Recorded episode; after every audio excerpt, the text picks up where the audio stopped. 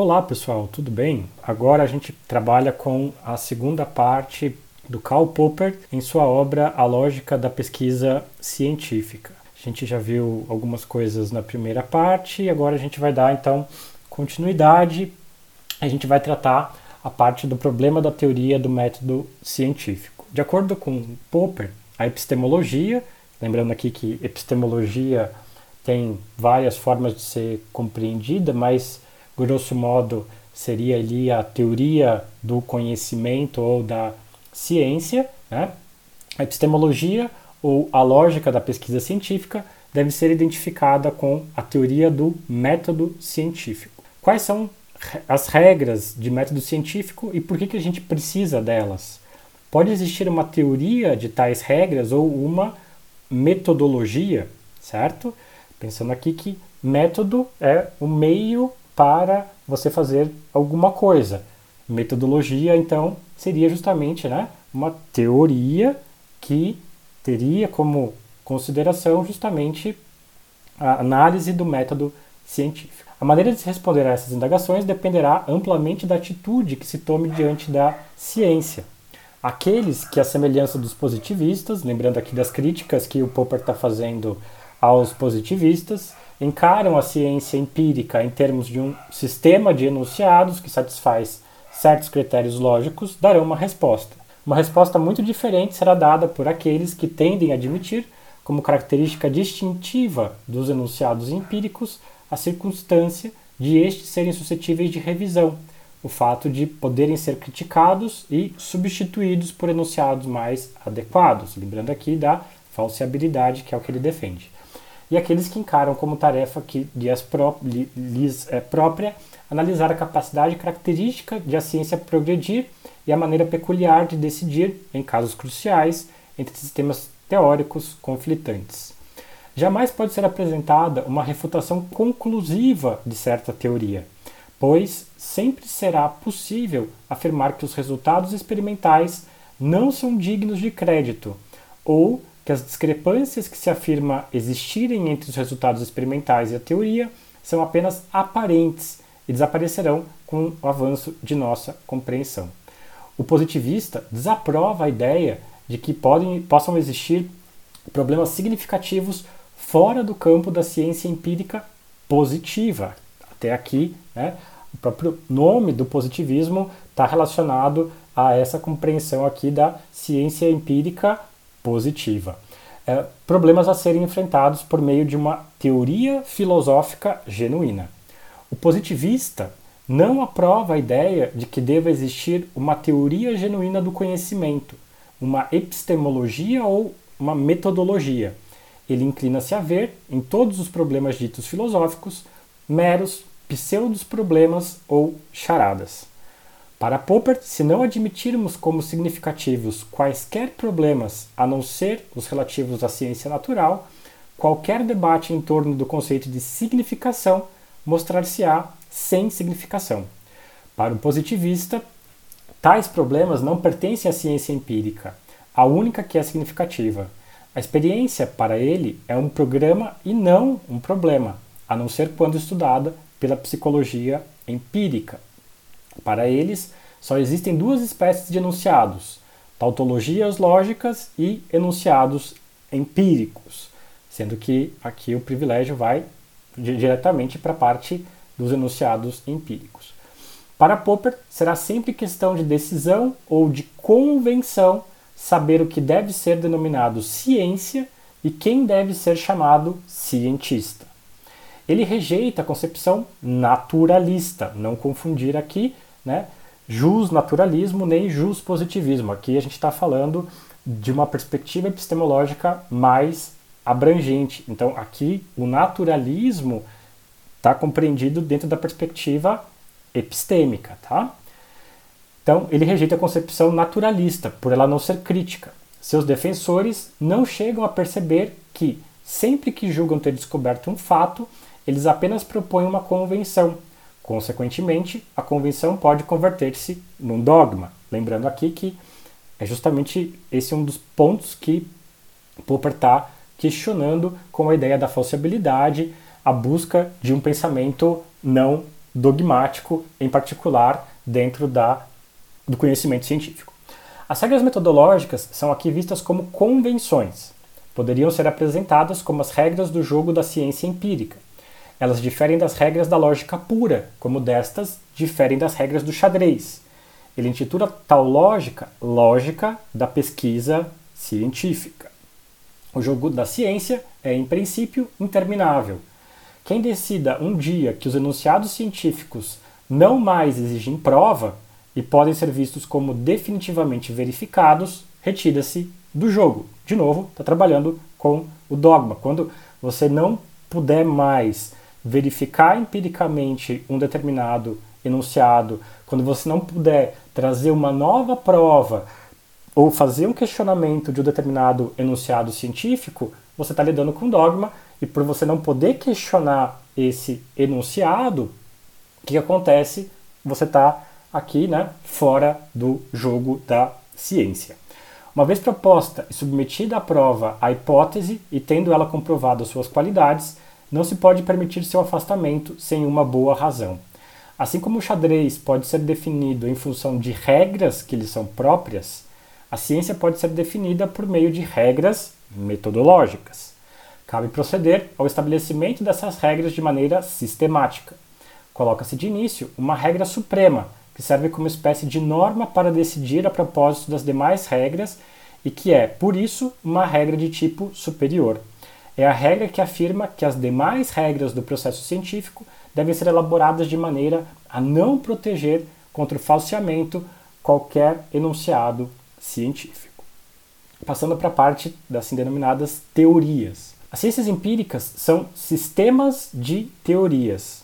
A lógica do conhecimento científico pode, portanto, ser apresentada como uma teoria das teorias.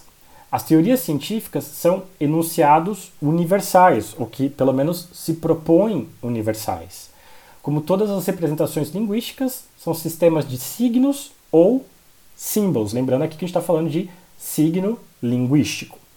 Não me parece conveniente expressar a diferença entre teorias universais e enunciados singulares, dizendo que estes últimos são concretos, ao passo que as teorias são simplesmente fórmulas simbólicas ou esquemas simbólicos, pois pode-se dizer exatamente o mesmo, inclusive dos enunciados mais, entre aspas, concretos.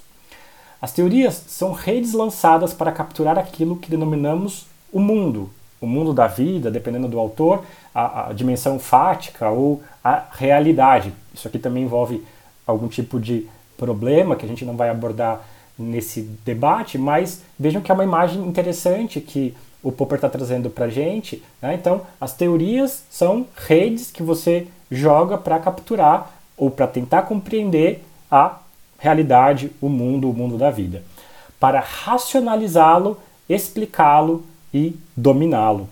Nossos esforços são no sentido de tornar as malhas da rede cada vez mais estreitas e, portanto, conseguir ter uma compreensão mais aprimorada dessa realidade, nunca incorrendo na formação de dogmas a respeito dessas construções, né? A, a rede não vai se tornar um dogma aqui. Ela pode ser estreita, você pode ter uma descrição de um determinado fenômeno existente no mundo que vai produzir um determinado consenso no plano científico e todo mundo vai é, concordar, mas ela vai continuar em aberto para poder ser refutada, eventualmente até aprimorada e assim por diante. Oferecer uma explicação causal de certo acontecimento significa deduzir um enunciado que o descreva, utilizando como premissa da dedução uma ou mais leis universais, combinadas com certos enunciados singulares, as condições iniciais. É comum elucidar essa distinção recorrendo a um exemplo do tipo seguinte, dos conceitos, né? Ditador, planeta e agá dois ó. Esses são nomes ou conceitos universais. Quando a gente vai e fala Napoleão, vinculando a ditador, Terra, falando do planeta, e Atlântico, falando de agá dois ó, são conceitos ou nomes singulares ou individuais.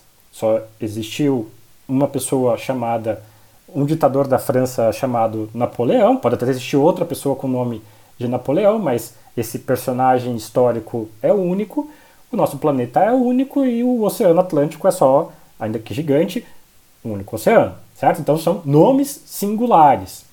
Nesses exemplos, os conceitos ou nomes individuais parecem caracterizar-se ou por serem nomes próprios, como o seu próprio nome, o meu nome, ou por terem de ser definidos por meio de nomes próprios. A gente pega uma extensão de água gigantesca e coloca o nome naquele rio, naquele oceano, enfim, né? Dá um nome específico para aquele continente, a gente poderia pensar, né, com um nome próprio. Ao passo que os conceitos ou nomes universais podem ser definidos sem o uso de nomes próprios. Peguem aqui a questão da própria água, né? Ainda que água em outros idiomas possa ter outros nomes, até aí a busca da ciência da construção de linguagens, entre aspas, neutras, como aí a matemática ou fórmulas químicas que se propõem como é, universais, elas tentam abranger justamente essa dimensão de universalidade, certo? Mas, se for ali um rio específico de um determinado país, a própria extensão territorial de um determinado país, isso passa a ter um nome próprio, né, ou demandar o uso desse nome próprio. Toda aplicação da ciência assenta-se numa inferência de casos singulares a partir de hipóteses científicas que não são universais. Isto é, baseia-se na dedução de predições singulares. Dando um exemplo, meu cachorro, que se chama Benjamin, não é apenas um elemento da classe dos cães curitibanos, o que é um conceito individual, mas é ainda um elemento da classe universal dos mamíferos. E aqui a gente está junto com ele, o que é um conceito universal. Os cães curitibanos, por sua vez, e aí você pode ter cachorro de qualquer cidade do mundo, enfim, né, não são apenas uma subclasse da classe individual dos cães curitibanos, mas também uma subclasse da classe universal dos mamíferos. O emprego da palavra mamífero como exemplo de um nome universal, pode levar a mal-entendidos. Palavras como mamífero, cão, etcétera, não estão em seu uso ordinário, livres de ambiguidade. E aqui é uma característica própria da linguagem. As lingu... O uso da linguagem natural está suscetível a uma série de erros de interpretação e de comunicação. Vagueza, ambiguidade, enfim, são problemas que a gente identifica na própria linguagem natural. Peguem um exemplo, né, que a gente normalmente comenta em sala de aula, né? Manga, o que que estou me referindo? Rosa, o que que eu estou é, fazendo referência? Só a palavra sozinha, no, mesmo no seu uso ordinário, pode ser, portanto, plurissignificativa, tem mais de um sentido. Permanecerá sempre como questão aberta saber se há coisas individuais que correspondam a uma descrição por meio de uso de nomes universais. E no caso afirmativo, saber quantas são essas coisas. Não basta, naturalmente, caracterizar os enunciados universais como enunciados onde não ocorrem nomes individuais. Se a palavra corvo for usada como nome universal, o enunciado "todos os corvos são negros" será, claro, enunciado estreitamente universal. O que se propõe universal, acrescentando aqui, né? Todavia, em muitos outros enunciados, tais como muitos corvos são negros, ou talvez alguns corvos são negros, ou há corvos negros, só ocorrem nomes universais. E, contudo, por certo, não poderíamos apresentar esses enunciados como enunciados universais. Vejam que aqui há uma distinção entre todos, muitos, alguns e há. Existe, tem ali um número indefinido, certo? Lembrem novamente do exemplo que já foi apresentado do cisne negro, né? Então, ele vem justamente para problematizar ou para questionar a, o, o, o método que parte da dimensão empírica, o método indutivo, que ele está questionando, e que você observa ali dez cisnes brancos e cria a fórmula universal, todos os cisnes são brancos. Surge o cisne negro, ele está questionando, está falseando a ideia aqui. Mesma coisa vale para corvo, né? Então, se eu falo todos, eu tenho um problema aqui dessa universalidade.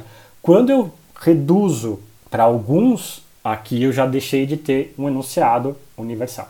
As teorias da ciência natural, e em particular aquilo que denominamos leis naturais, têm a forma lógica de enunciados estritamente universais. Podem, assim, ser expressas sob formas de negações de enunciados estritamente existenciais, ou caberia dizer, sob a forma de enunciados de não existência. Enunciados estritamente existenciais não são falseáveis. Não podemos investigar o mundo inteiro a fim de determinar que não existe, nunca existiu e nunca existirá aquele determinado é, fenômeno existencial específico. Pela mesma razão, os enunciados estritamente universais não são verificáveis. Aqui falta tempo, dinheiro, até interesse econômico, científico e assim por diante, justamente para tentar ficar fazendo isso em todos os lugares do mundo, né, para provar que É, no passado nunca existiu, no futuro não poderá existir alguma coisa nesse sentido, certo? Então, é, aqui ele está dizendo, enunciados estritamente existenciais não são falseáveis, enunciados estritamente universais não são verificáveis. As teorias científicas estão em perpétua mutação. Aqui é uma das grandes contribuições do Popper para a teoria científica, para a epistemologia, para a realização das pesquisas em geral, né? Alguém que proponha, de alguma maneira, a construção de, de dogmas, vai, se tiver no plano teológico, tá atuando num campo que aí é legítimo, a interpretação, inclusive, desses dogmas e tudo mais. No campo científico, isso não é adequado. Não se deve, isso é um mero acaso, mas isso seria de esperar, tendo em conta a nossa caracterização da ciência empírica. Dentro do sistema teórico, é possível distinguir enunciados que pertencem a vários níveis de universalidade. Os enunciados de mais alto nível de universalidade são os axiomas. Deles podem ser deduzidos enunciados de níveis mais baixos. O modo falseador de inferência referido por Popper corresponde ao modus tollens da lógica tradicional. Popper se opõe ao convencionalismo, escola cujos principais representantes são Poincaré e Duhem. Enquanto da ciência não peço qualquer certeza final, afirma Popper, convencionalista procura na ciência um sistema de conhecimento alicerçado em bases definitivas. E aqui, de novo, a contribuição do Popper falando, olha, não tem base definitiva para a ciência. Para Popper, espera-se efetuar novas descobertas e sistemas científicos novos. Teremos, por isso, o maior interesse pelo experimento falseador. Saudá-lo-emos como um êxito, por ele ter aberto horizontes novos num mundo de experiências novas. Importa distinguir, então, entre falseabilidade e falsificação. Introduzimos a falseabilidade apenas como um critério aplicável ao caráter empírico de um sistema de enunciados. Quanto à falsificação, deveremos introduzir regras especiais que determinarão em que condições um sistema há de ser visto como falseado. Dizemos que uma teoria estará falseada somente quando dispomos de enunciados básicos aceitos que a contradigam. Essa condição é necessária, porém não é suficiente. Só diremos falseadas se descobrirmos um efeito suscetível de reprodução que refute a teoria. Em outras palavras, somente aceitaremos o falseamento se uma hipótese empírica de baixo nível que descreve esse efeito for proposta e corroborada. A essa espécie de hipótese cabe chamar de hipótese falseadora. Para falsear o enunciado "todos os corvos são negros", bastaria o enunciado intersubjetivamente suscetível de teste, lembre-se que isso é super importante, então o enunciado está sempre aberto e pode ser testado pela comunidade científica ou por qualquer pessoa em potencial que queira trazer esse questionamento. No Jardim Zoológico de Nova York existia ali uma família de corvos brancos. O requisito de que a hipótese deva ser corroborada refere-se a testes que ela tenha sido submetida, testes que a confrontam com enunciados básicos aceitos. Além de ser compatível, um sistema empírico deve satisfazer uma condição adicional, ele deve ser falseável. As duas condições, em larga medida, são análogas. Os enunciados que não satisfazem a condição de compatibilidade não podem permitir o estabelecimento de diferença entre dois enunciados quaisquer, dentro da totalidade dos enunciados possíveis. Os enunciados que não satisfazem a condição de falseabilidade não podem permitir o estabelecimento da diferença entre dois enunciados quaisquer, dentro da totalidade dos possíveis enunciados básicos empíricos. Poucos pensadores se perturbaram tão profundamente com o problema da base da experiência quanto Fries. Ensinou ele que, se não cabe aceitar dogmaticamente os enunciados da ciência, devemos ter como justificá-los. Se exigirmos justificação através do argumento que desenvolva razões, no sentido lógico, seremos levados à concepção segundo a qual enunciados só podem ser justificados por enunciados. A exigência de que todos os enunciados devam ser logicamente justificados tende, portanto, a conduzir a uma regressão infinita. Isso seria um problema. Ora, se quisermos evitar o perigo do dogmatismo, ao mesmo tempo que a regressão infinita, aparentemente não restará outro recurso que senão o psicologismo. Fries optou pelo psicologismo, porém Popper identifica nessa doutrina os problemas da indução e dos universais. Não há como emitir um enunciado científico sem ultrapassar aquilo que pode ser conhecido de forma incontestável, com base na experiência imediata. Toda descrição usa nomes universais. Todo enunciado tem o caráter de uma teoria, de uma hipótese. Carnap parte de uma questão um pouco diversa.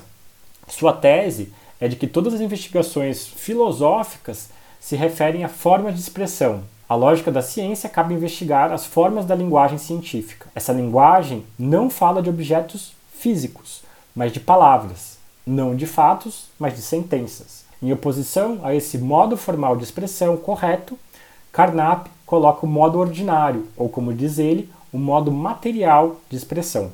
Popper diverge das escolas psicológicas. Pretende distinguir nitidamente entre ciência objetiva, de um lado, e nosso conhecimento de outro. Para ele, o que a epistemologia deve indagar é, antes, como submeter a testes enunciados científicos, considerando suas consequências dedutivas, e que espécie de consequências devemos selecionar para esse objetivo, se elas, por sua vez, devem ser suscetíveis de teste intersubjetivo.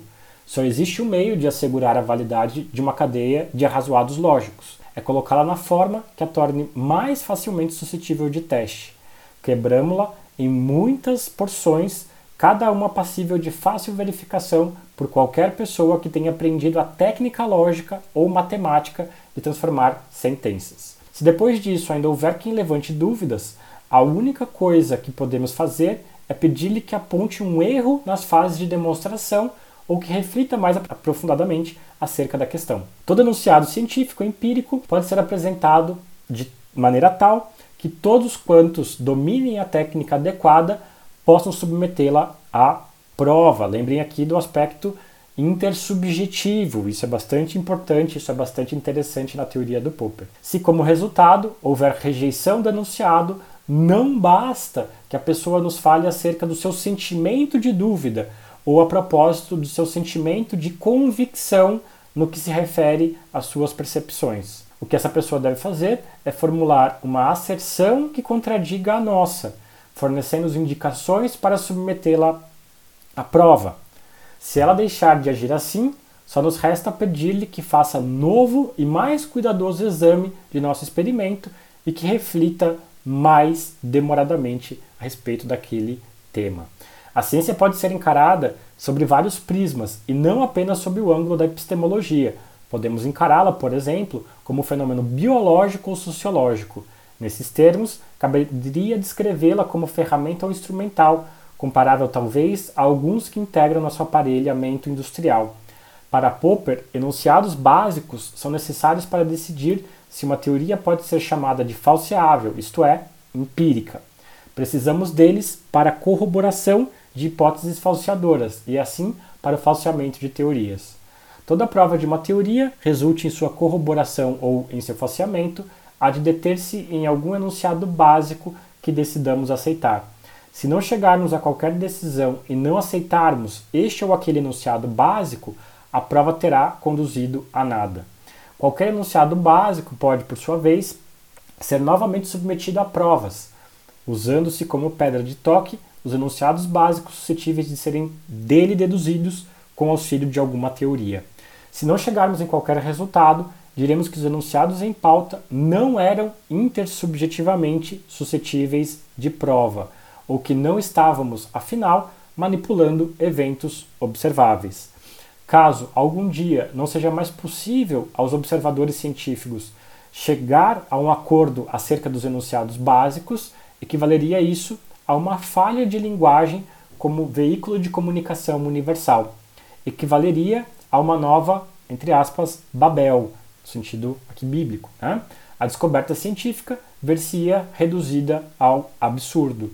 Nessa nova Babel, o importante e difícil da ciência logo se transformaria em ruínas. Lembrando aqui que Babel é a explicação bíblica da origem das várias línguas no mundo. De acordo com a posição aqui estabelecida, as conexões entre nossas várias experiências são explicáveis e deduzíveis em termos de teorias que nos empenhamos em submeter à prova. O teórico deve ter, muito antes, realizado seu trabalho, ou pelo menos a parte mais importante desse trabalho. Deve ter formulado sua pergunta. Desse modo, é ele quem mostra o caminho ao experimentador. E o próprio experimentador não está principalmente empenhado em fazer observações exatas. Seu trabalho é também, em grande parte, de natureza teórica. A teoria domina o trabalho fundamental desde o seu planejamento inicial até os toques finais no laboratório. Optamos pela teoria que melhor se mantém no confronto com as demais, aquela que, por seleção natural, mostra-se a mais capaz de sobreviver. Aqui, então, Popper se aproximando de uma noção darwinista, mas nessa competição ou seleção natural, né, nessa melhor adaptação é, de teorias, certo? Sempre tomem aí cuidado com ah, aquelas perspectivas que trouxeram o, o darwinismo para a dimensão sociológica, Spencer e essas coisas aí é, extremamente criticáveis, né? É, então, o que Popper está fazendo aqui é dizendo, olha, a teoria que melhor explicar o que, os fenômenos, ela que vai sobreviver. Ela não será apenas a que já foi submetida a severíssimas provas, mas também a que é suscetível de ser submetida a provas de maneira mais rigorosa. Uma teoria é um instrumento que submetemos à prova pela aplicação e que julgamos quanto à capacidade pelos resultados das aplicações. Sobre um prisma lógico, o teste de uma teoria depende de enunciados básicos, cuja aceitação ou rejeição depende, por sua vez, de nossas decisões. Dessa forma, são as decisões que estabelecem o destino das teorias. Popper defende que o primeiro fator para se escolher uma teoria está na consideração do rigor das provas. Discorda dos positivistas por sustentar que os enunciados básicos não são justificáveis através do recurso a nossas experiências imediatas, mas que, do ponto de vista lógico, eles são aceitos por um ato, por uma decisão livre. Essa importante distinção entre uma justificação e uma decisão, uma decisão alcançada segundo o procedimento governado por normas, é explicada por uma analogia com o julgamento por um júri. Vejam que interessante, né? Popper, então, está se utilizando de uma figura é, jurídica, né, para dar a explicação dessa justificação é, realizada é, no julgamento e uma simples decisão. Então, vamos lá. O veredicto do júri, lembrando aqui, né, veredictum, dito verdadeiro, tal como o do experimentador, é uma resposta a uma questão de fato, que deve ser apresentada ao júri da maneira mais clara e definida. Contudo, a indagação feita e a maneira como é feita dependerão grandemente da situação legal, isto é, do sistema de direito penal prevalecente. Decidindo, o júri aceita, por concordância, um enunciado acerca da ocorrência factual. Matou, não matou, legítima defesa, o que que foi? Um enunciado básico, por assim dizer.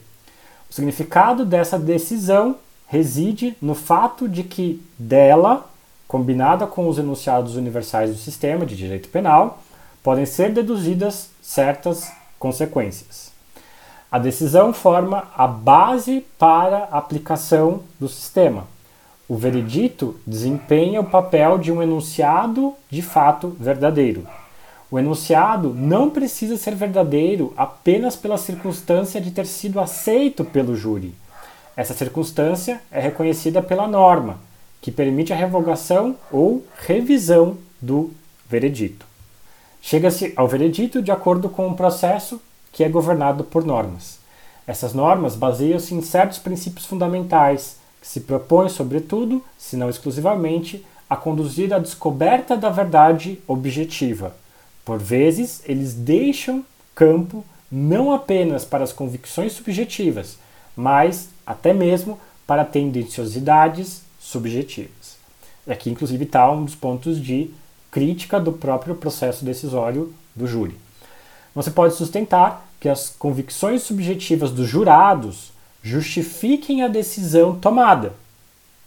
Há, naturalmente, uma estreita relação causal entre elas e a decisão tomada, conexão que pode ser traduzida em leis psicológicas.